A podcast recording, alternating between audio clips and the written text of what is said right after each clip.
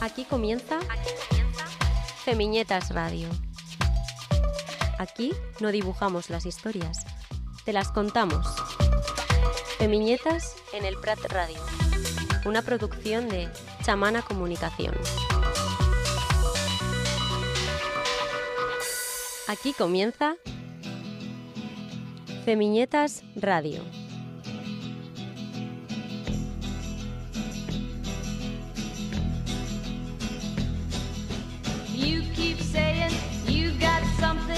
For me. Something you call love, but confess. You've been a messin' where you shouldn't have been a messin'. And now someone else is getting all your best. These boots are made for walking, and that's just what they'll do. One of these days, these boots are gonna walk all over you. Hola, hola, hola, muy buenas, muy buenas Camila Ferrari Kaplan, ¿cómo le va? Hola Florencia Col, muy bien, ¿y vos? Muy bien, aquí respirando, tratando de eh, inhalar, exhalar esa cosita que a veces nos cuesta un poco. Eh, Sobre todo a esta altura sí, del año, ¿no? sí, Que, sí, bueno. que pensamos que, bueno, eh, en esta parte del, del continente eh, nos tuvimos que acostumbrar a que el año comienza en septiembre. Claro, qué raro eso. El año comienza en septiembre y una viene con toda la carga de los nueve meses anteriores eh, y dice, ¿cómo? No, o sea, no hubo un descanso. ¿Quién Y, do- y dos, y una agenda que empieza en septiembre, o sea, es una agenda eh, como 2022-2023, porque la agenda empieza en septiembre y termina en junio, julio, agosto. Exacto, Sí. ese es el calendario eh, que tenemos eh, aquí de este lado del meridiano. Así que bueno, estamos co- como un poco agotadas, devastadas, porque también tenemos una, una, una pata en, en orilla eh, europea, una pata en orilla argentina. Nos gusta hacer estos cruces transatlánticos siempre porque somos eh, esto, somos parte de... de- de Porque eso feminietas, ¿no? porque esas feminietas, quienes no nos conocen, eh, les estamos invitando a este encuentro, esta segunda temporada de Feminietas Radio, porque Feminietas es un proyecto colectivo, autogestionado, de mujeres, identidades disidentes, que tratan de contar la historia a través de las ilustraciones, de los dibujos, de las viñetas. Y contamos el presente, lo hacemos hace cuatro años, con un montón de colaboradoras de diferentes lugares del mundo, así que les invitamos a visitar nuestra página, feminetas.com, y también eh, a agradecerles a todos los festivales que nos están eh, convocando. Viene el O Festival, el O Comic, que Qué se- increíble. que se va a hacer el día 4 y 5 de noviembre. Hay mucha expectativa de todos los talleres que se van a generar allí, así que bueno, veremos cómo cómo siguen las ideas. Hay propuestas de hacer eh, alguna movida tipo calendario, no sé cómo ves. Me gusta. Yo estoy diciendo todo que sí. Y después no, estoy- no sabemos. y Bueno, me estoy equivocando. y después la llamamos a Livia desde Brasil que nos hables del burnout y de lo que después es. claro, tenemos nuestra columnista desde Brasilia, que le mandamos un abrazo grande, que bueno, nos ayuda a pensarnos en cómo tenemos que trabajar los autocuidados feministas. De algún modo eh, que tengan eh, por lo menos eh, buena reciprocidad y concordancia con lo que pensamos en teoría, ¿no? Hacer coincidir eh, cuestiones tan básicas como, nada, cuidarnos a nosotras mismas porque después no, no puede suceder nada bueno si no, si no sucede eso primero. Tan esencial. Bueno, Flor, pero ¿nos querés contar quién tenemos acá hoy? A O- quienes tenemos hoy acá estamos muy contentas porque eh, están... eh, Muy contentas. Muy contentas. Mujeres que no fueron tapa. Es un proyecto alucinante, artivista, como nos gusta llamarnos a nosotras, definirnos esta idea del arte como transformación social, como transformación del mundo, nuestras pequeñas revoluciones cotidianas van por ahí, nuestras ideas de apropiarnos del sentido, de disputarlo. Y, y estamos muy contentas porque eh, mujeres que no fueron tapa están de gira por Barcelona todos estos días, pero vienen también desde Roma, van a Madrid, van a hacer una movida interesante. La vamos a saludar ya desde el comienzo a Lala Pasquinelli, eh, la creadora de Mujeres que nos fueron tapas, muy contentas de que, de que se hayan venido hasta, hasta la radio, acá a Feminietas Radio, así que bueno, bienvenidas. Gracias, es un placer para nosotras. Estoy acá con mi compañera Paula Vicio también, de Mujeres que no fueron tapa. Eh, para nosotras es un placer, estamos re contentas de poder estar acá charlando con ustedes, conocemos el proyecto, las leemos, así que eh, estamos encantadas. Bueno, buenísimo. Qué bueno. Presentación hecha. Ahora vamos a, a- a charlar en profundidad porque hay un montonazo de temas. Si ustedes creían que el patriarcado se había caído, se había, si, si, si, si creían falsamente que lo habíamos podido tumbar, no, bueno, es una idea muy alejada eh, que sí sigue estando. eh, obviamente en, nuestros objetivos, pero estamos bastante eh, lejanas de, esa idea. Las noticias de cada día hacen darnos cuenta que, eh, bueno, la realidad es bastante más conflictiva y mucho más cruda de lo que nosotras eh, podíamos imaginar. Y bueno, y tratamos de meterle también desde el arte, desde las posibilidades creativas. La industria cultural a veces tiene algunos signos. Estuvimos en el fin de semana en el Festival de Sitges, que ha comenzado eh, eh, hace, hace unos días. Es un festival que históricamente tuvo una participación, obviamente, como en todas las ramas del arte, eh, el séptimo arte no estaba lejano de esa idea, de hombres, básicamente, y con, con ideas muy conquistadas sobre el, el hacer, el hacer cine, el proyectar eh, audiovisuales y de, este, este, de esta manera, desde el terror, desde la, del cine fantástico, como se viene, eh, eh, como se viene generando. Bueno, en esta oportunidad hay curadoras eh, mujeres, hay jurado que entre otras personas lo integran Mariana Enríquez, nuestra querida bueno. escritora eh, argentina que, que anda por aquí y, y está también, bueno, haciendo eh, eh, procesos de eh, ensayos como también compartimos con Elisa McCausland, que es una eh, crítica y historiadora que, que trabaja temáticas en particular sobre justamente genealogías de películas históricas y en este caso, por primera vez, no pude ver ninguna película, si esa es la pregunta. Esa era la pregunta. Estaban todas agotadas. Las películas estaban todas agotadas porque también hay un mundillo muy friki, muy eh, que sacan las entradas cinco Sí. meses antes y, y bueno, eh, y una organización que deja bastante que desear. Pero bueno, celebramos eh, que hay películas que empiezan a romper un poco ese, ese, ese cascarón bastante intacto de eh, un género que generalmente estaban hiper copado y centralizado por no solamente eh, hombres eh, cis, sino por bueno todo un colectivo que eh, bueno básicamente no, no hacía cuenta de, de- generar otras alternativas en, algo que sabemos que se produce y que genera bueno muchas discusiones. Sí, y no solo de- detrás de cámara, ¿no? Sino es como, siento que el estereotipo de este tipo de, de cine, digo, como detrás de cámara en producción, históricamente siempre hubo hombres, no en este lugar, sino en todos los lugares de la producción y del cine, digamos, no es ninguna excepción, pero siento que es un género que eh, también en, en público está muy estereotipado, que son los hombres aquellos que miran este tipo de género, ¿no? Como el pub- este, este lugar. Entonces, muchas veces nos pasa a las mujeres o, o, digamos, otras personas, otras disidencias, que es como, bueno, esto no es para mí, acá me muevo, ¿no? Porque yo, mm, ¿no? Como me- no me siento identificada en este lugar, eh, tengo, que empezar a romper, mm, ir al cine o no sé qué, con alguien que no me acompaña, no, como público, quiero decir, es como, no es lo que se supone que nos tiene que gustar. Sí, claro, Entonces, claro, claro. Sos el- la sos- cuando veíamos estas películas de chicas, eh, éramos las, Las raras. raras, exacto. Eh, ah, Oscura, oscura. Claro. Bueno, eh, empieza a quizás eh, una idea de, de algún cambio. Esperemos que sea así. Por lo menos, bueno, vimos, no te digo paridad, pero bueno, había muchas propuestas interesantes y las tengo agendadas, como bueno, por ejemplo, Cerdita, que es eh, la propuesta de, de- de Morena Films, de eh, Carlota Prueba, que es la, la directora.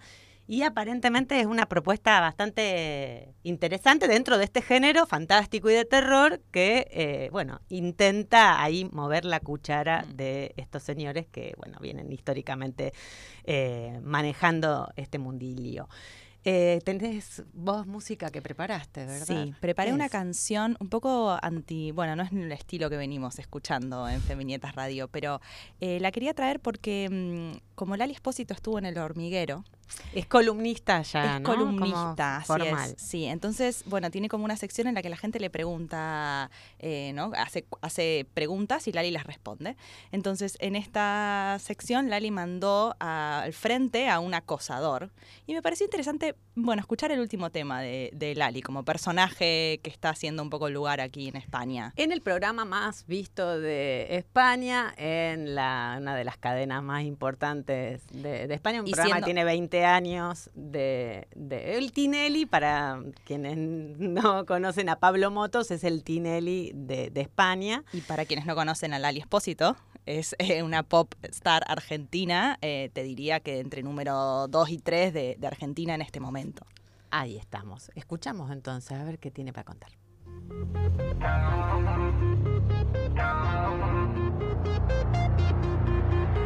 No decido cuál es mi preferido. Ay, Cupido, flecha, los dos te pido. Equilibrio, uno de cada lado. Hay equipo y yo soy un buen partido. Pulsaciones siento latirme de dos razones. Cuento con los dedos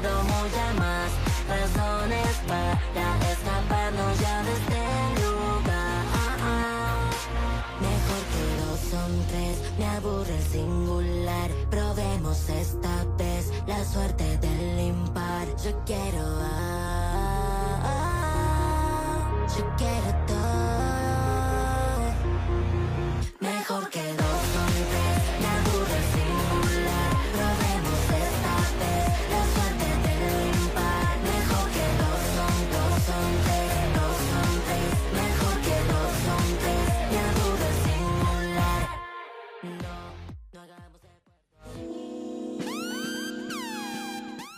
nombre propio debería ser más importante que las historias que tenemos que contar.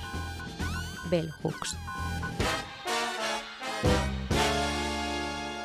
Entrevistas en Feminietas Radio. La tenemos acá a Lala. Hola Lala. Lala Hola. Pasquinelli es activista, feminista, poeta y abogada. Es fundadora del colectivo Mujeres que no fueron tapa y del festival Hackeo de Estereotipos en Escuelas. Autora del libro Nos Tenemos, que tenemos acá enfrente nuestro en este momento. Creadora de la campaña Hermana Soltá la Panza y oradora TEDx. ¿Está bien dicho esta Está bien, presentación, está bien, Lala? ¿Es correcto? Está bien, está bien. coautora igual, pues somos las dos autoras. Ah, perfecto. Coautora. Genial. ¿Cómo va? Bien, todo bien, todo muy bien. Las escuchaba atentamente.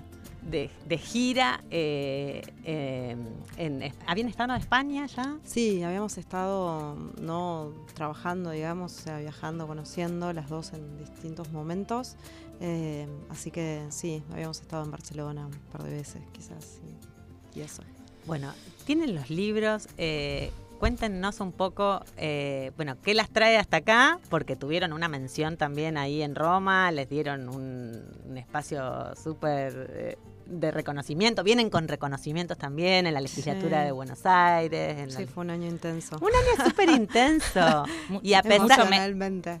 Claro, mucho medio de comunicación también que levantó. Sí. Bueno, ¿Querés contar primero? Eso siempre nos pasa por suerte. Sí. ¿eh? No sé, que hay algo ahí que, que funciona, no sé cómo, que hace que muchas de las cosas que hacemos generen rebote en los medios. eh, y bueno, eso está bueno porque nos permite llevar, llegar generalmente a un público que no es eh, feminista, digamos. Eh, igual creo que Mujeres que no fueron tapa tiene algo que, mm, que es particular, que es que en general, digamos, somos, un, somos un- una gran puerta de entrada al feminismo para muchas mujeres. O sea, muchas mujeres que empiezan a leernos y a seguirnos eh, no se consideran feministas, eh, no, no, como tienen este discurso, ni feminista ni machista, todo este tipo Sí, de sí, cosas. Nini, yo Claro, soy femenina, no sé si me siento feminista. Claro, y de repente. hermanos y eh, padre. De repente, claro, de repente se encuentran con que, ah, bueno, el feminismo es esto.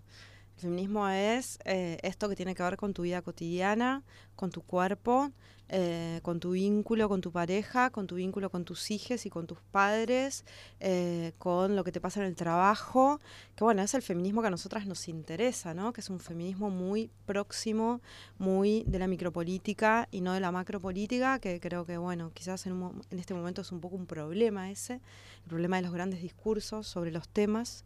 Eh, bueno, a nosotros nos interesa, eso es lo que militamos, digamos, ¿no? Como esta cosa más de acá, acá nomás, cerca, en el cuerpo, en el entorno, lo en lo cotidiano cotidiano. y, y- y me encanta porque siempre hablas Y de cuerpo sí, y es eh, Porque para lo- mí es central, que- porque, porque también creo que hay algo ahí que es que si no, es esta cosa del- de, ¿no? de los metadiscursos y bueno, nos quedamos medio cortas en el sentido de que todas estamos de acuerdo en las ideas, pero si no las podemos acuerpar, no vamos a cambiar, por lo menos mi criterio, ¿no? Mi- nuestras ideas es que no vamos a cambiar nada. O sea, si vos vas a la marcha, escribís divino, feminismo, todo, igualdad de género, hermoso, divino, pero después llegas a tu casa, le levantás los calzones a tu pareja y tenés, lavás los platos de toda la semana que no lavó nadie y sos la única que le saca los turnos a los pibes y, en- o sea, todo bien, Sí, pero no. todos los checks que sacaste de carga mental, de Claro, igualdad de tareas y todo lo demás. Es que siempre es más fácil poner la bombita de puertas para afuera, ¿no? Que- Claro. Que, hacer explotar la casa. Bueno, claro. Entonces,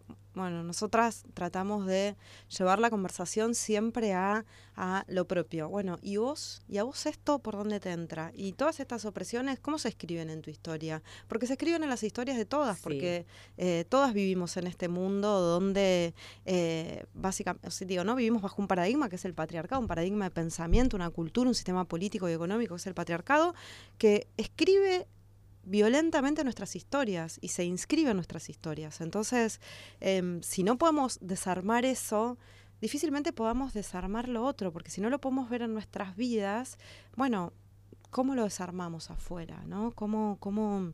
Y me parece que es algo que, que tiene que ver con justamente lo que está pasando, que es también un poco lo que yo pensaba mientras te escuchaba hablar a vos de las directoras, pensaba en la primera ministra italiana. No alcanza con mujeres, chicas, o sea, no, no alcanza con el cupo, como hay un montón de ideas que tenemos que revisar porque nos están corriendo eh, por el mejor de los lugares, que querían minas, acá la tenés. Acá La más facha de las fachas, te pongo. Acá la tenés, las va, los va a pasar a igualdad de género. ¿Qué?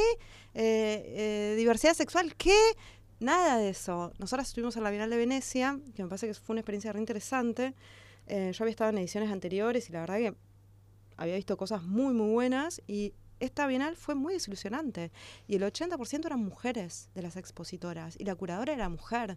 Y me encontré con obras, la mayor parte de las obras de las mujeres, y era como, yo tengo que ir a leer ahí que esto lo hizo una mina, porque si no pensaría que lo hizo un tipo. O sea, cu- ¿cuántos más cuerpos de minas desnudas? ¿Cuántas más? ¿No? Es como... Entonces, creo que hay cosas que las tenemos que problematizar muchísimo más, y mucho más profundamente, porque hay algo que está pasando, que es lo que siempre pasa, obviamente, que nuestras consignas son deglutidas inmediatamente por el sistema y nos devuelven esto, que nos están devolviendo, que es esta basura y esta violencia eh, ejercida por mujeres sobre mujeres, sobre, sobre el mundo entero, ¿no? Eh, me parece que es algo que, bueno, que hay que salir de la ingenuidad también ahí en las conversaciones, que creo que es algo que, que por ahí cuando todas estas cosas, esto, ¿no? Como, bueno, se hacen un poco más masivas, llegamos más masivamente a las ideas y qué sé yo, ¿no? La cosa del hashtag y nos queda medio que ahí todo se complica y, bueno, y nos encontramos con realidades que decís, ah, boluda, cómo nos cagaron, mal. Estamos, ¿no? estamos lejísimos todavía. Sí, no solo estamos lejísimos, sino ojo, o sea, ojo, porque estamos en un momento de mucha, por lo menos en lo que yo registro en. Argentina y en los lugares en los que est- estuvimos, mucha tensión, mucha posibilidad de retroceso. Bueno, lo Eh, estamos viendo con un montón de leyes eh, y no solamente por lo que ha pasado en, en Estados Unidos con lo del Bueno, aborto. El es- país de la, el, el padre, el, el- los fundadores de la democracia. Y ahí tenés, eh, ¿no? Como, bueno, y, eh, y en Italia van a volver a discutir el aborto porque Sin siempre duda. Por supuesto, pasa, lo es dijo. como... eh, y en tantos otros lugares, ¿no? Donde siempre se vuelve sobre la misma conversación, que es el cuerpo de las mujeres, básicamente, que es la potestad sobre el cuerpo de las mujeres. Absolutamente. Lala, eso fue eh, un poco el disparador de eh, pensar mujeres que no fueron tapa. Contanos eso, eso- esos arranques de ¿Cómo 2015. empezó? Sí. Em, la verdad es que no, porque em, todo fue muy mucho más azaroso y mucho más Como suceden las suceden las cosas. O sea, cero estrategia de nada, de ninguna naturaleza. Em, a mí siempre me interesaron todos estos temas, pero yo en- ese momento, cuando empecé Mujeres que no fueron tapa, quería hablar de la moda en realidad, que para mí es un dispositivo político y económico, control del cuerpo de las mujeres, sobre todo las mujeres jóvenes. eh, destruye la identidad de las mujeres, de vemos, muchas ¿no? mujeres. Sí. Y, mm, y bueno, quería hablar de la moda, ¿no? De la industria de la moda, cómo eso, cómo, qué, qué pasa con eso.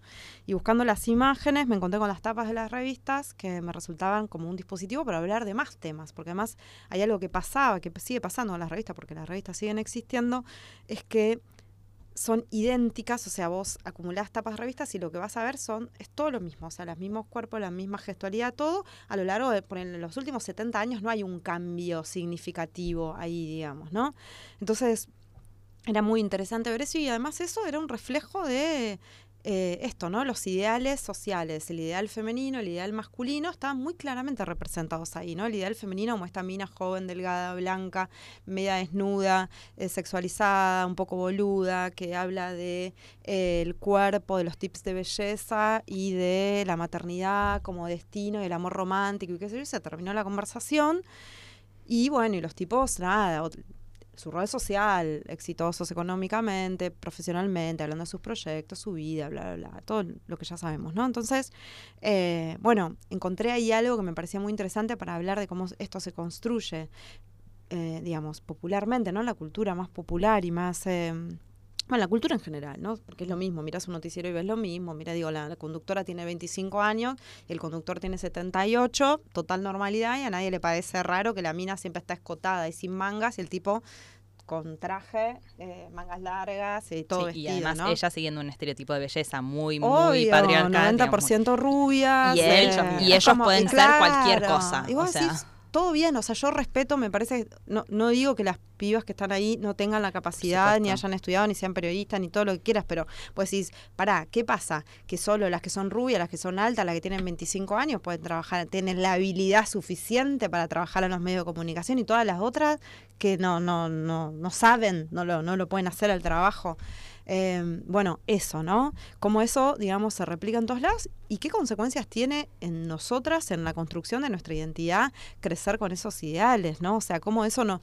Cómo, cómo, cómo es para nosotras, cómo es lo que el mundo y la sociedad espera de todas nosotras y cómo eso se escribe en nuestras propias historias desde que somos muy, muy, muy pequeñas. Acá en, el libro de Hermana Soltar la Panza. Hay un montón de historias que tienen que ver con, con eso, cómo este disciplinamiento sobre el cuerpo, cómo usar, es una escuela para la violencia, ¿no? O sea, empezamos a normalizar la violencia desde que somos muy pequeñas, pero además eh, la belleza es una escuela para la sumisión, o sea, nos exige una gestualidad determinada, que es una gestualidad de sumisión, nos exige una forma de movernos, nos exige la- un, un, digamos, un recibir a todos, ¿no? Esta cosa de la amabilidad, de que las personas se sientan cómodas en nuestra presencia, ¿no? Esta cosa de vos te tenés que callar y ser agradable. Eso es la belleza. Bueno, tiene que ver con toda esta educación que Y no vamos recibiendo. incomodar. Y no incomodar nunca, Nunca. sobre todo no incomodar, aunque eso implique a costa de tu propia incomodidad, a propia de tu propio dolor, de tu sumisión o, de- o- o del abuso de la naturaleza que sea, ¿no? Sí, sin dudas. Eh, entonces, eh, bueno, me fui de tema, pero... no, pero No, bueno, no, un poco bueno. fue eso. eh, Sí, un bueno, poco eso, azaroso. Ahí pero, pero estabas en la búsqueda de esto que termina en una muestra o empieza en una muestra. Sí, porque mujeres, eh, eh, mujeres que no fueron tapa, claro, empezó en una muestra que fue esta muestra de, yo construí eh, unas obras que eran imágenes de mujeres, que eran muy, mm, digamos, una, con una estética quizás hasta, no sé, un poco infantil o bueno, eran digamos, estaban construidas, yo en ese momento trabajaba en collage y estaban construidas con pedacitos de esas revistas donde estas mujeres no aparecen, ¿no? Entonces, bueno, eran las mujeres que no fueron tapa y bueno, había otras cosas en la muestra también. Eh, eso fue en el 2015, creo. Bueno, al calor de todo lo que estaba Claro, pasando también en Argentina. Tal cual. Casi 30 encuentros nacionales de mujeres, Exacto. eh, que bueno, acaba de terminar uno en San. Luis ahora, eh, el Ni Una de Menos que se fue Sí. gestando al, al- al calor de la calle, y, y- y mujeres que no fueron tapa, que arranca entonces de manera un poco azarosa, como decís, pero que fue trenzándose con un montonazo de historias que sigue Sí. nutriéndose a pesar del algoritmo Sí. hijo, hijo yuta. Sí, sí, sí, sí. Eh, sí, la verdad es que sí. eh, como que a lo largo del tiempo también, bueno, a ustedes les habrá pasado lo mismo. O sea, se van transformando tus ideas, vos vas cambiando, no te pasan las mismas cosas, no te interesan los mismos temas. Eh, yo me reconozco eh, como bastante ingenua, digamos, en los orígenes de mujeres que no fueron tapa, creo, en comparación con mi posición de hoy. Eh, mucho más amable, por ejemplo, ¿no? Como mucho más eh, preocupada quizás por esto de, bueno, tener un discurso que se comprenda y pero que no ofenda, pero que no y entender que eso no era posible, que eso era a mi costo, ¿no? Esto de decir, bueno, para que a los otros le caiga bien, es a, cos- es a mi costo, o sea, es a costo mío esto. Entonces, como entender también que eso estaba completamente atravesado por el ideal femenino, que yo estaba atravesada profundamente por esto de ser amable y agradar. Bueno, sacarme encima la obligación de ser amable para mí fue profundamente liberador y eso apareció un montón en mi trabajo. Claro, está, está bajo la piel, es como, eh, lo No, tengo o que no ver, si lo veo en la teoría, tengo, ¿cómo lo llevo a la práctica? Es, es, muy, es un trabajo Es muy, muy, muy difícil, es muy fuerte dejar de sonreír, dejar de, no, esta cosa, o sea, es automático, Es ¿no? automático. Eh, entonces, bueno, ese trabajo a mí me trajo, me trajo muchas cosas buenas, que fue como sentirme mejor diciendo lo que digo y siendo quien soy, entendiendo que hay gente que la que le va a gustar y hay gente que me va a odiar. Y bueno, así son las cosas, ¿no? Eh, qué sé yo, eso creo que eh, trajo un crecimiento muy grande para mujeres que no fueron tapa. Mi propia liberación, digamos, en ese sentido, ¿no? Decir, bueno, yo soy esta, tengo estas ideas, las comparto de esta manera, no te gustan, siga, siga, Mm. te gustan, puedes seguir leyendo, estás de acuerdo con algunas cosas, bien, estás de acuerdo con ot- no estás de acuerdo con, bien, todo bien, no me rompan los huevos. O sea, no me vengan a decir lo que tengo que decir, como ahí eh, me pongo bastante mala. Yo creo que se nota esto, ¿no? Como de- desde la audiencia lo digo ahora, como se Qué nota la, la, como la, la cosa sin filtro, ¿no? Un poco como, bueno, esto es así y adelante. Y siento que es lo que necesitamos también, ¿no? Como esta cosa de decir, bueno, a ver, em, bueno, no sé, leyendo también, para quien no conoce mujeres que no fueron tapa, eh, hay mucho, mucho de em, muchas eh, testimonios o que son... Sobre todo, porque bueno, es eso, ¿no? Mujeres que no fueron tapa, o sea, es no ser habladas y es hablar, que hablen otras, que hablen las que... las que no Hablemos hablan. todas, ¿no? Eso. Eh, esa nutrición de testimonios también va gestando la, la suerte de, de el hackeo de estereotipos, el hackeo Claro. de, bueno, de mandatos. Me gustaría que andes en, en- en la idea de por qué el hackeo. Porque nosotras, eh, eh, uno de los, de los textos que por ahí, digamos, forma parte de nuestro marco teórico, que, que lo tenemos, aunque no, aunque no parezca. Está el marco teórico, señoras y señores. Eh, es el manifiesto Hacker, que es un documento muy lindo, eh, que habla de esto, de, bueno, eh, como hoy, digamos, ¿no? Los, eh, los dueños del sistema, por decirlo de alguna manera sencilla, eh, son los mismos de siempre, pero por sobre todo hoy esos dueños son los dueños de los vectores, que son los, los medios de comunicación, los lugares por donde circula la información.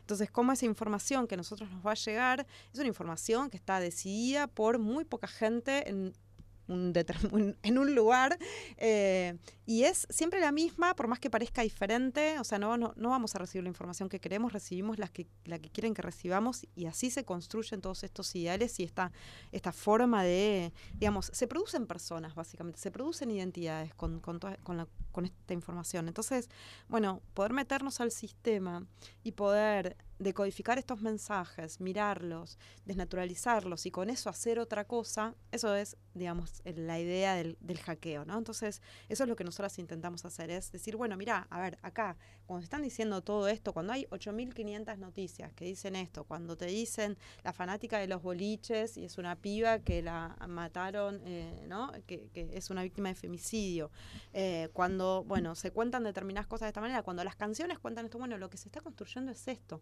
Necesitamos salir de ahí, porque esto tiene consecuencias en nuestras vidas. O sea, no es algo que está lejos, es algo que está acá. Mira, cuando vas al laburo y tu jefe te quiso chapar, es esto también. Cuando tu pareja te insiste para tener relaciones sexuales y no a- y no le alcanza con tu no, vos también es esto. Eh, cuando, no sé, esto, ¿no? Cuando sentís culpa porque tus hijos, no sé qué, bla, bla, bla, también es esto. Entonces, eh, bueno, como hacer esa, esa traducción, por decirlo de algún modo, ¿no? De, bueno, todo esto que estamos hablando acá es esto que está acá, que te está pasando a vos en tu casa, en tu laburo, con tus amigas, en todos lados. Y lo traes en un lenguaje además muy claro de, de compartirlo. No tiene frontera también esto. Lo que van viendo ya me imagino con, con lo de Italia, llegando a Barcelona, todo lo que van recorriendo también es, es ida y vuelta. Que, que es muy eh, universal, ¿no? Sí. Está ocurriendo en todos lados, con diferencias, por supuesto, estamos viendo también lo que pasa En Irán. en Irán y lo que va a pasar en Qatar, porque tampoco Bueno, claro, ¿No? por ejemplo, ¿no? van Digo, todos a Qatar.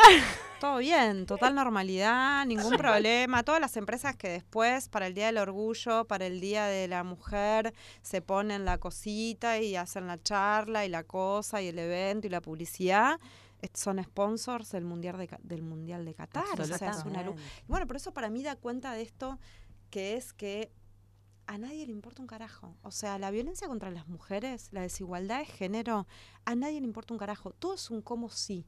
Pero en realidad, en el fondo, todo sigue estando igual en términos de que haya una verdadera voluntad política de que algo cambie.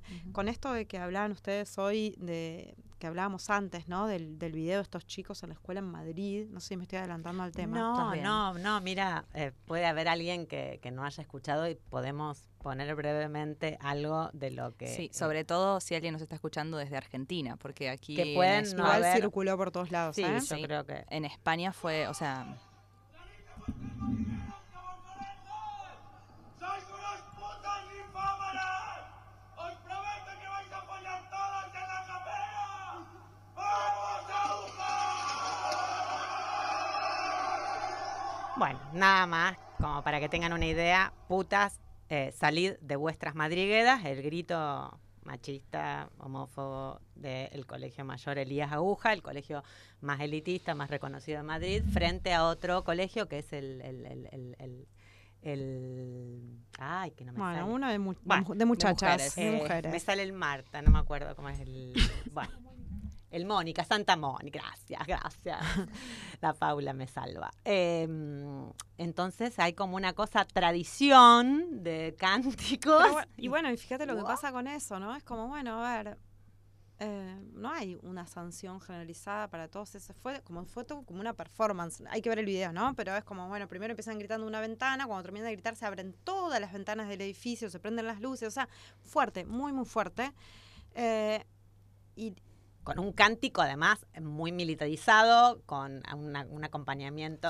súper violento, machista, asqueroso, o sea, no, Empezaron no, a salir un montón de videos anteriores de otros años que nunca se habían por lo menos dado a conocer a así, masivamente. Y que aparezca Cánticos esto. nazis también. se claro, fueron- bueno, todo más o menos del mismo orden, ¿no? Entonces, eh, y que aparezca esto como, bueno, bueno, pero es algo que se hace todos los años. Ajá, claro. Entonces, o sea, da cuenta de esto que estamos diciendo, que es Sí. que no hay ninguna intención de que ninguna de estas cosas en realidad cambie profundamente, porque es Sí. muy tremendo. O sea, por más que, se- o sea, si es una tradición, es una tradición terrible. Eh, cámbienla ya, o sea, es ilegal, está todo mal con eso. Pero no pasa solo en ese colegio, pasa en los grupitos de pibes, pasa en otros colegios, pasa en- pas- está pasando en un montón de lugares. Y, y tiene que ver con esto, con que, bueno...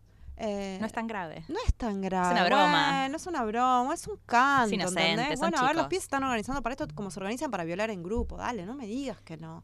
Sí, porque la- está la- pasando. Los medios pusieron mucha atención, hubo como el tema de la semana en, en- en lo que fue España, esto es en Madrid, eh, de ahí salen las principales figuras de la política y del empresariado nacional. Sí. Y los micrófonos también fueron puestos en el colegio de, de- de las chicas y bueno, eh, escuchabas en- entrevistas que no solo justificaban, sino que eh, señalaban que era algo cotidiano de cada sí, año y divertido Es para ellos. cotidiano, es cotidiano, claro. Claro que es cotidiano para todas. Pero es esto, ¿no? Es como ni siquiera estamos comprendiendo eh, qué es lo que sucede y cuáles son las implicancias que tienen estas prácticas que podríamos decir, ponele, simbólicas y hasta por ahí nomás, eh, o sea, ni siquiera comprendemos cómo eso nos constituye, ¿entendés? O sea, yo es, es imposible no pensar que eso no que eso no va a tener un efecto en cómo estas mujeres se constituyen frente a esos varones y frente a los varones del mundo.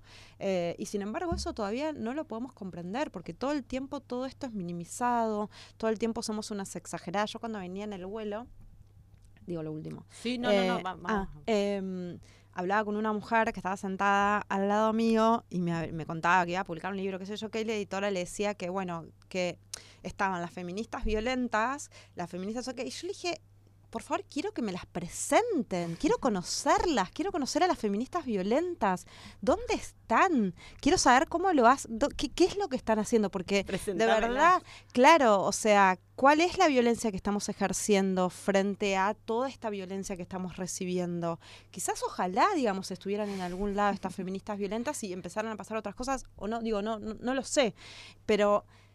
¿No? Es como, fíjate cómo con el discurso, porque esto es violencia, esto es mucha violencia, y sin embargo las violentas somos nosotras, que ni siquiera estamos podien- pudiendo reconocer esa violencia en un montón de, de situaciones y de casos, ¿no? Entonces, cómo con los discursos, esto, ¿no? O sea, somos ubicadas en lugares que no tienen nada que ver con nuestra praxis. Estamos hablando con Lala Pasquinelli, eh, creadora de Mujeres que no fueron tapa, está eh, aquí en Feminietas Radio y nosotras seguimos un rato más con, con- con ellas que están acompañándonos, eh, pero ¿preparaste más música? Porque yo no preparé Sí. Sí, esta vez la ¿Qué? que traje yo, ¿Qué eh? Femigangsta, Ah, la femiganta. que es argentina también. Trajiste todo argento, Sí, querida, porque bueno, sabía. Porque sabía.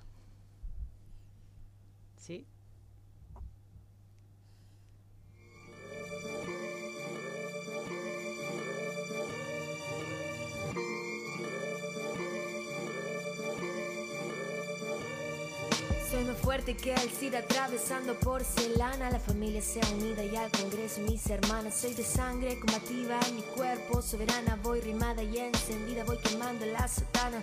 Bájame la persiana que el machito está con miedo. No le gusta imaginar que se termina el medioevo. Todas putas y lesbianas con los tacos en tu ego. Te dolió saber que acaban prescindiendo de tus huevos. Yo me entrego al movimiento como rima la pista. Sé que América Latina va a ser toda feminista. Me alcanza la voz de tu prejuicio machista. Uso la mierda que tirás y me enaltezco como artista. Voy. Con orgullo de quien soy, voy. Voy agitando, transformando desde hoy, voy. Tiñendo verde aquel lugar en donde estoy, voy. Haciendo hermanas en la misma dirección, sí. Si el futuro se convierte en lo que luchamos siempre, es educando para no matar y no para evitar la muerte. el amor no es aguantar, que no es la regla del más fuerte. Que la mujer al camino. Bueno, lo que escuchamos era Femigangsta con un fit de Ofelia Fernández, diputada por la ciudad de Buenos Aires Correcto. del Frente... ¿Cómo se llama? Ay, no sé qué mal esto. El ¿Cómo se kirchnerismo. Frente de Todos, Ay, ella. gracias, Frente de Todos. ¿No? O Me- sea, ella estaba Bueno. con...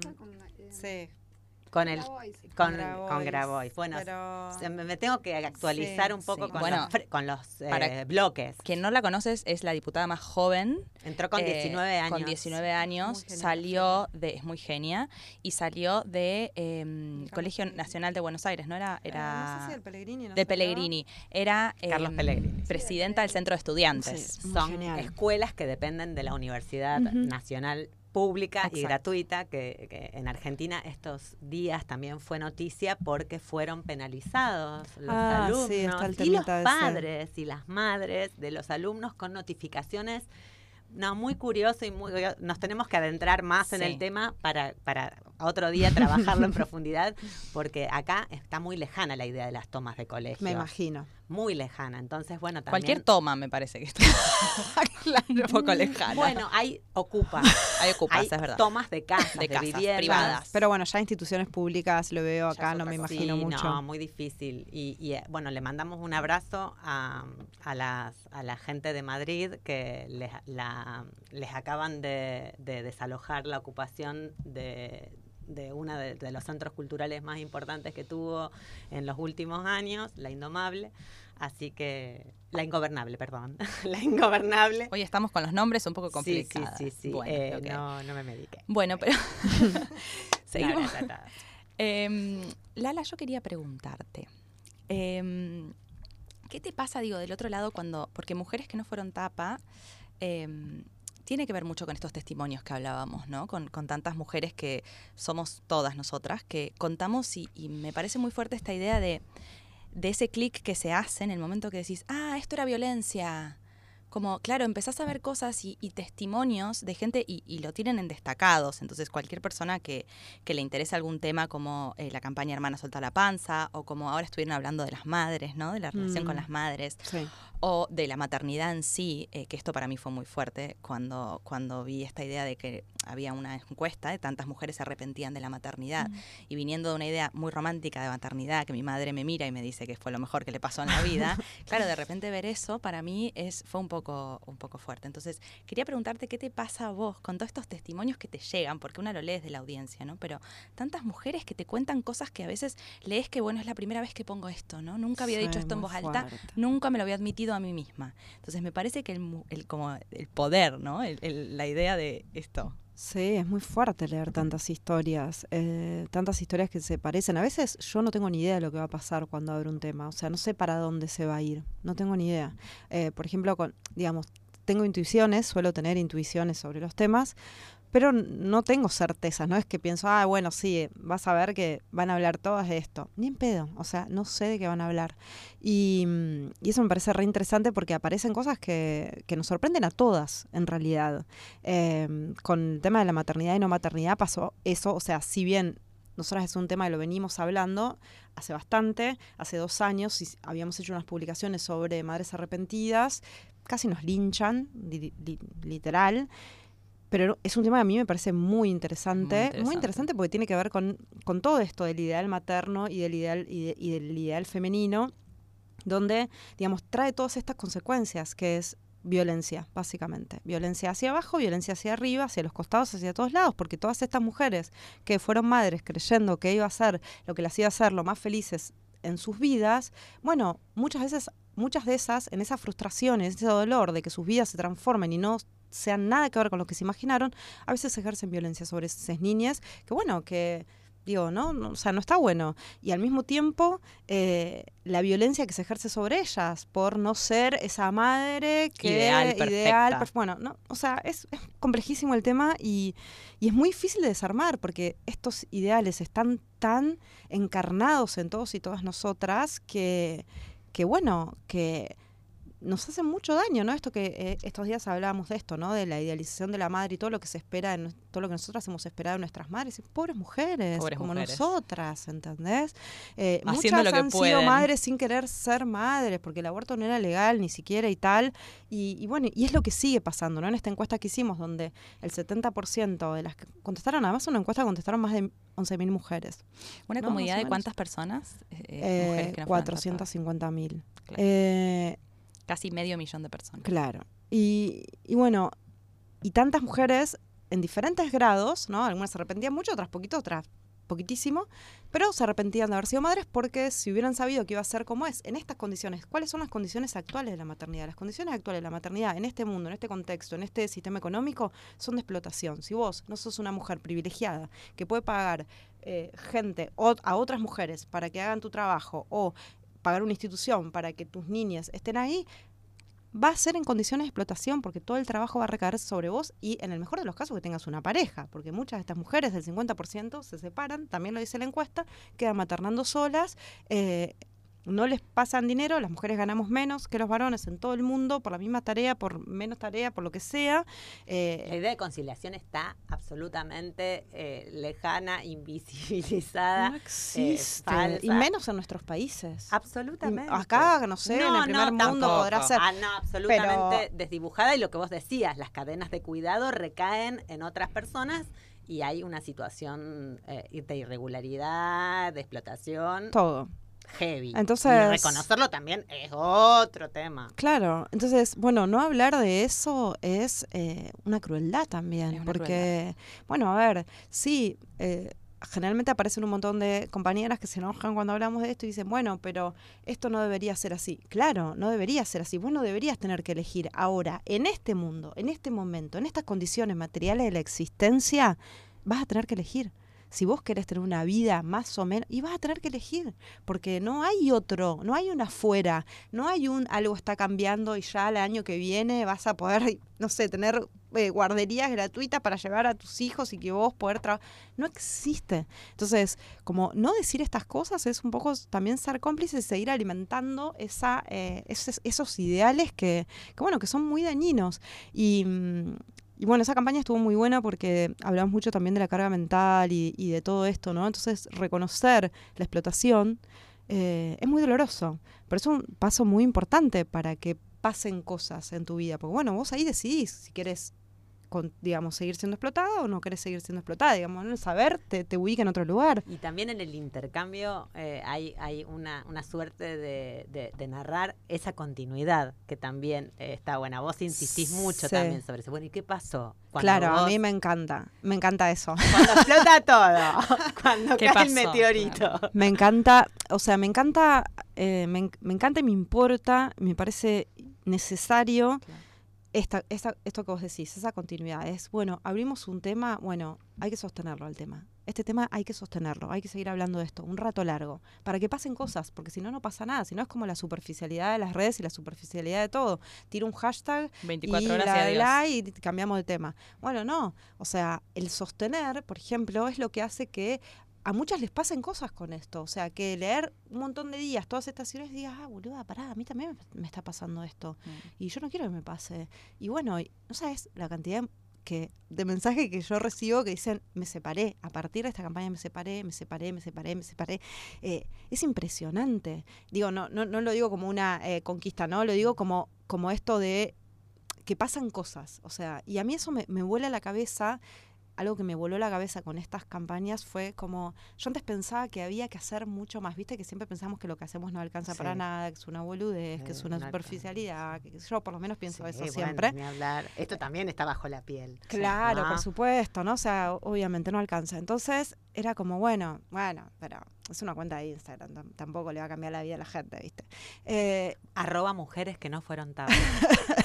y, mm, y bueno, y esto, ¿no? Como leer lo que muchas pudieron ir haciendo y las decisiones que fueron tomando eh, de cara a su autonomía a partir de las historias de otras mujeres, para mí fue muy, muy potente en términos de decir, ah, bueno, pará, o sea, quizás es esto, o sea, menos, mucho menos, ¿no? Como dice Cristina Loaiza, quizás, eh, bueno, es más de esto, diferente, de otra manera, no sé, pero acá eh, pasan cosas igual, eh, ¿no? Aunque sea algo de las redes sociales, aunque sea esto. Y eso para mí fue súper conmovedor de este año, de, de los últimos meses. Eh, porque bueno, es un montón, la verdad es que leer todas esas historias es un montón. Es que bueno, las redes sociales, a pesar de que nos quejamos y el algoritmo de todo esto, nos dan un espacio para poder contar otras historias, ¿no? Dan un espacio de, de- de pluralidad para, para, para poder contar otras historias y para llega- poder llegar a casi medio millón de personas, que es un Sí. montón. Sí, sí, sí, es un montón, es un montón, eh, sí, la verdad que sí, y, y bueno, qué sé yo, ahora estamos así, ¿no? Como estos cambios que tiene el algoritmo que te ve menos gente y todo esto, bueno, supongo que les pasará a Sí, ustedes. hay le que buscar notificaciones, hay que ir a las notificaciones y pedir notificaciones para que encuentren no solamente mujeres que no fueron tapas, Sino sino todas un las cuentas que te interesan, claro. son nuestras, nuestras pequeñas redes Sí. que a veces, Sí. y esto también me interesaría que, que- que nos digas algo antes de cerrar y contar además que están haciendo talleres las chicas acá en Barcelona. ¿Y que- cómo puede conseguir la gente el libro? Sí, todo eso que es muy necesario que nos cuenten, pero también, digo, en, en estas historias y en estos cruces eh, aparece siempre la, bueno, la idea que veníamos contando, que es que el, el patriarcado está muy fuerte y, y- más eh, novedoso también en sus estrategias. Claro. ¿no? Y, y vos decías también en varias entrevistas, son eh, efectos y relaciones además mucho más sutiles simbólicamente y no, que no son aquellas que contábamos antes que a lo mejor eran... Una ley, una ley que no te dejaba votar. Bueno, bueno, eso ya no existe más. Eh, igualdad, igual de remuneración por igual trabajo. Está en la ley. ¿Qué más quieren? Pero no va a suceder materialmente, ¿no? Y tiene que ver con esto. Eh, sí, para mí, digamos, por un lado esto, o sea, y esto es histórico, o sea, pasó ya muchas veces, ¿qué es esto? O sea, nosotras damos un pasito y hay una reacción. Siempre hay una reacción. Hay una reacción que es violenta, hay una reacción que viene desde las grandes usinas de construcción de los sentidos. Entonces, o sea, hay mucho recurso para esa reacción, mucho recurso simbólico, mucho recurso cultural, mucho recurso económico. Entonces, eh, ahí me parece que no tenemos que ser ingenuos en esto de, bueno, bueno, sí, la, la ley de no sé qué y la otra cosa de qué sé yo qué allá. em, porque la verdad es que todo está en disputa eh, y todo está en tensión. Y creo que estamos en un momento de mucha tensión en términos de los derechos de las mujeres en todo el mundo y cómo va a pasar esto, ¿no? Lo que ustedes decían recién, cómo en algunos lugares y sobre todo en estas sociedades más desarrolladas eh, aparecen muchos estos discursos de, bueno, ya consiguieron la igualdad, ¿no? Entonces, eh, la igualdad formal eh, ya, está, Ya está. y lo que no hay es la igualdad material, pero no la conseguimos porque somos boludas. O sea, ese es el discurso, ¿no? Como, Porque no queremos. Ustedes eligen, Claro. ustedes eligen. ¿Yo qué culpa tengo que vos elijas gastarte medio sueldo en, eh, qué sé yo, no sé, manicuría y ropa? Eh, ¿Yo qué culpa tengo que vos elijas ser enfermera y no médica? ¿Yo qué culpa tenga que vos elijas ciencias sociales y no informática, no? Es como, como si, bueno, no existieran los estereotipos y como si vos para ir a laburar, para conseguir un laburo, no te tuvieras que gastar un dineral en ropa, en maquillaje, en cosas, pues si no, no te contrata nadie y a un tipo va, usa el mismo traje o la misma ropa toda la semana y nada, no va a pasar Como absolutamente te ven, nada. Te tratan. Claro, exacto.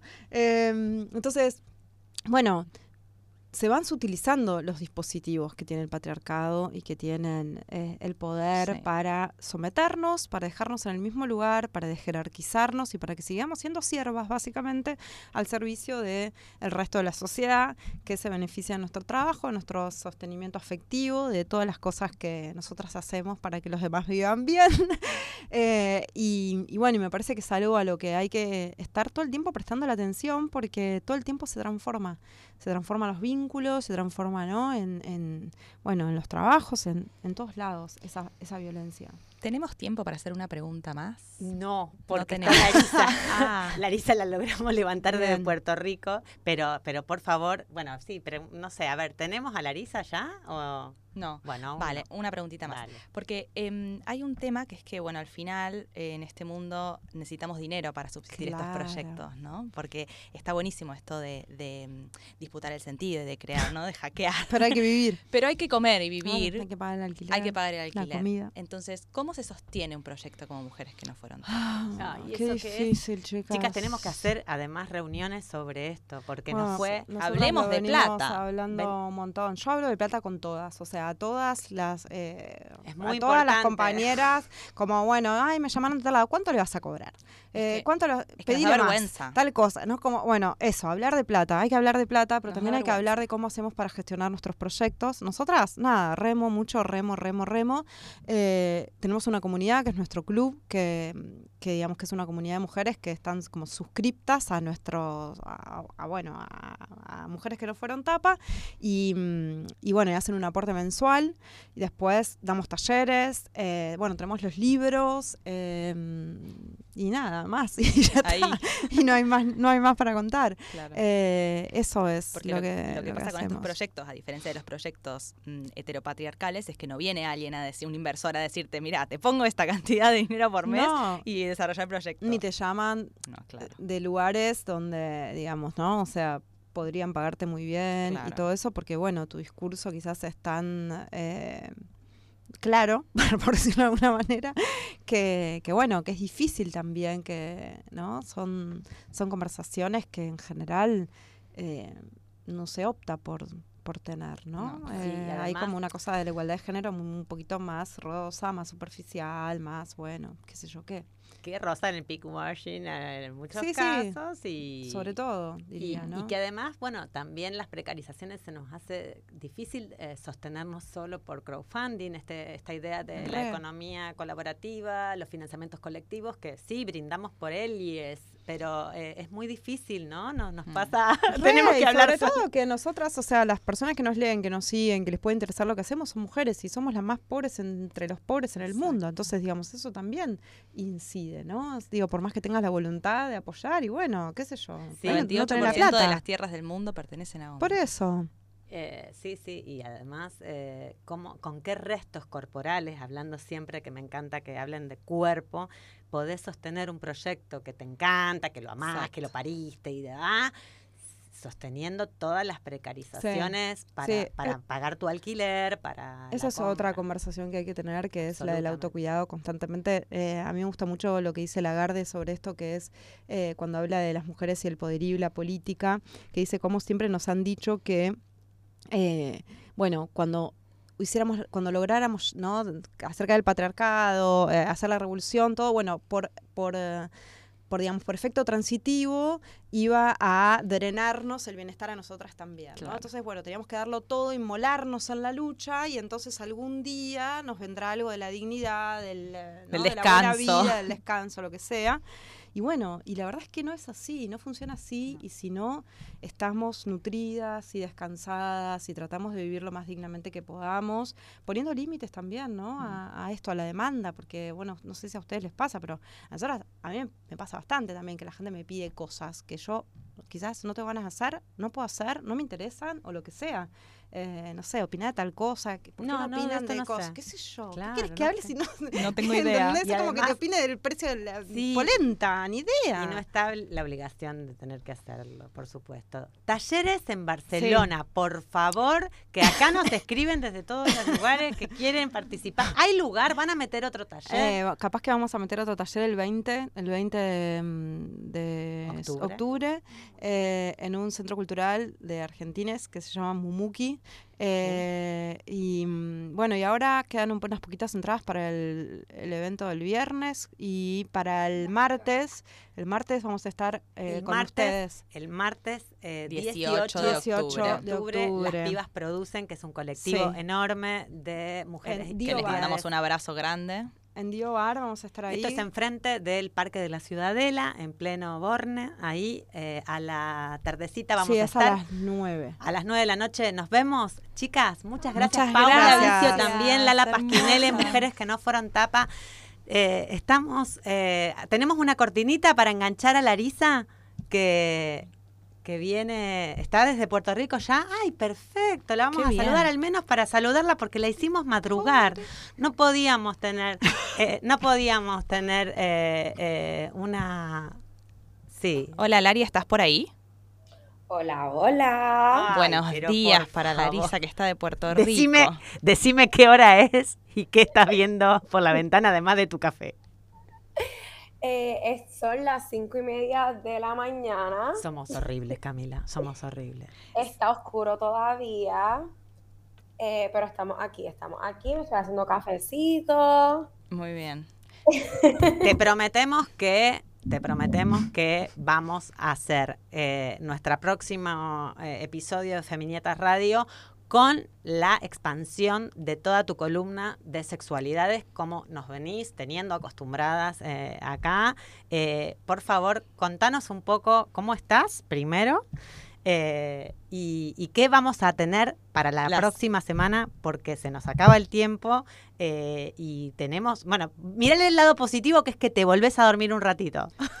porque, porque, porque es así, es así eh, los tiempos eh, crueles de la radio. Tiranos el tema porque abrimos con vos el la próxima semana. Pues yo he estado bien en este tiempo, muchas cosas han pasado, pero en resumen, renuncié a mi trabajo para apostar a la educación sexual y al pleasure coaching.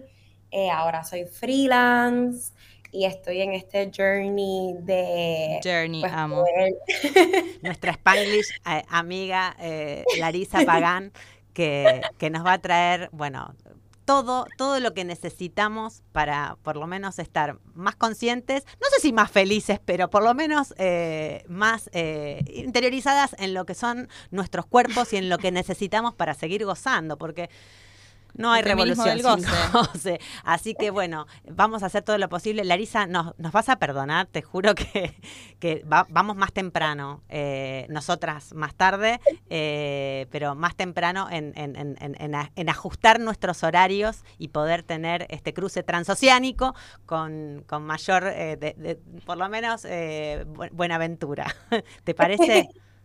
Claro que sí. Bueno, Muchas gracias, Lari. Gracias por acompañarnos en un episodio más de eh, Feminietas Radio. Nos encontramos eh, en la próxima semana. Correcto. Muchas Eh, gracias, Florencia Col. Bueno, muchas gracias Camila Ferrari Kaplan y gracias Pico operando controles. Y no se olviden de seguir eh, a las mujeres que no fueron tapa y a nuestra coach amiga que está desde Puerto Rico, Larisa Pagán, que tiene un proyecto maravilloso de eh, y, y de aprendizajes del cuerpo. Un beso grande, nos encontramos. Feminietas Radio, una producción de Chamana Comunicación, con Flor Coy y Camila Ferrari Kaplan. Feminietas Radio.